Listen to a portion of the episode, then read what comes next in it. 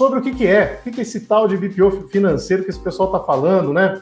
Começou a me seguir agora e de repente quer conhecer um pouco mais. Bem, como eu disse, nós não devemos ter medo de novas ideias, né? Nós, que afinal, né, elas podem significar a diferença entre o triunfo e o fracasso. Uma frase aí do Napoleão, Napoleão Hill, eu acho que está muito conectado com esse momento. Tem muita gente que tem medo de tudo isso, nossa transformação digital, esse BPO financeiro tudo isso, né, que está sendo gerado, caramba, é muita coisa, muita mudança. A gente não pode ter medo disso. E digo isso de carteirinha. Posso dizer para vocês que pode, dá certo, acontece. Basta a gente acreditar. Então, tem que acreditar que o segredo do sucesso é a consistência do nosso propósito. Se a gente realmente não tiver propósito para fazer alguma coisa, pode ter certeza que não acontece. O que você está fazendo hoje enquanto profissional, e aí eu estou falando para qualquer área aqui, tá, pessoal? Para quem é de ADM, para quem é assistente financeiro, para quem trabalha já com BPO financeiro, será que todo o nosso trabalho realmente hoje está sendo feito no sentido de aumentar o nível de consciência do empresário? Quando você faz uma ação de venda hoje, o teu marketing está focado só no efeito ou você realmente está atacando a causa? Qual realmente é o verdadeiro resultado. É muito importante a gente ter esse estalo. Poxa, será enquanto eu estou fazendo uma ação, será que eu estou atendendo meu cliente? Será que eu estou mostrando para ele? Eu estou elevando o nível de consciência. E como que eu elevo o nível de consciência do empresário para que ele realmente entenda a importância que ele tem que ter de gestão financeira, para que ele realmente entenda a importância de uma educação financeira, para que ele realmente entenda o potencial desse trabalho? É mostrando o resultado. Para trabalhar no BPO financeiro é um trabalho hoje 100% digital, né? Não é um trabalho hoje.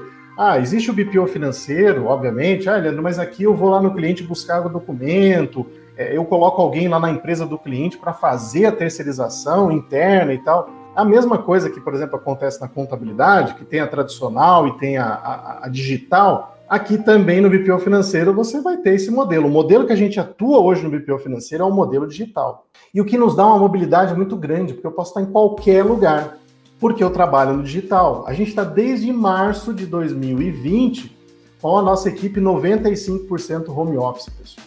E a nossa equipe cresceu, obviamente, e funcionando, e atuando, e trabalhando dessa forma, né? O envio de documentos é 100% digital.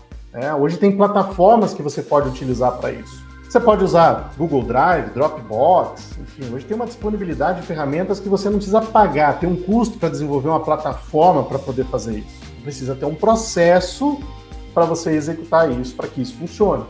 É no detalhe que, é, que vai fazer a grande diferença. E esses detalhes que realmente eu quero te falar durante aqui a nossa aula. Quando a gente vai para processo, a gente entra toda a parte de conciliação, né? Então, todo o processamento daquelas informações que o cliente me mandou triagem documental, separação dos documentos, agendamento, lançamento. Como é que a gente faz isso? Como é que eu vou montar uma cozinha de BPO financeiro para que meu cliente, mesmo no digital, ele acompanhe o que eu estou fazendo, esteja ali junto comigo, vivenciando, conectado comigo, que é muito importante essa conexão.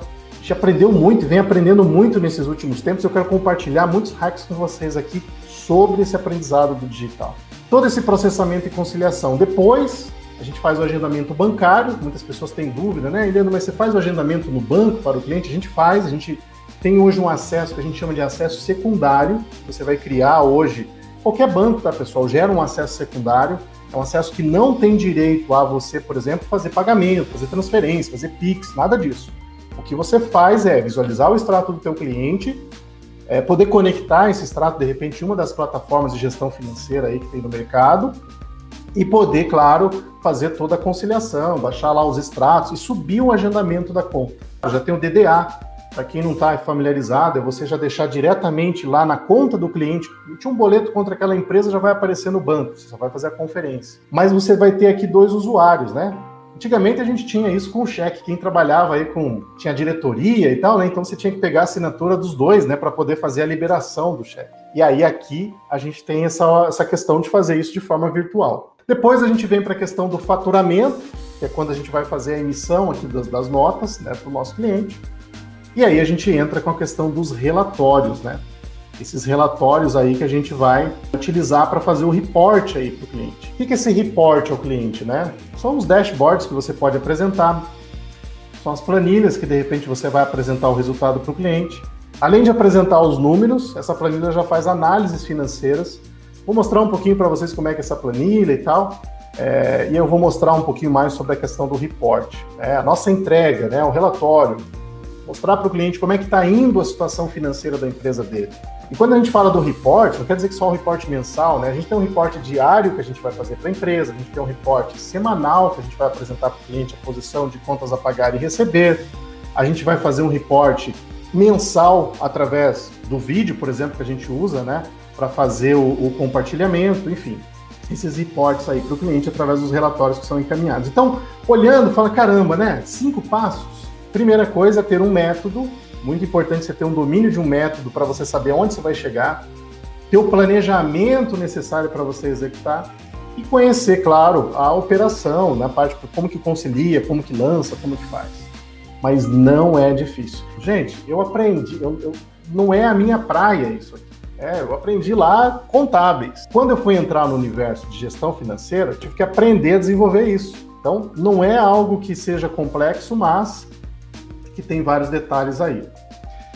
A gente está passando por um momento muito complicado. Pandemia, ano de 2020 foi um ano muito difícil para muitas pessoas.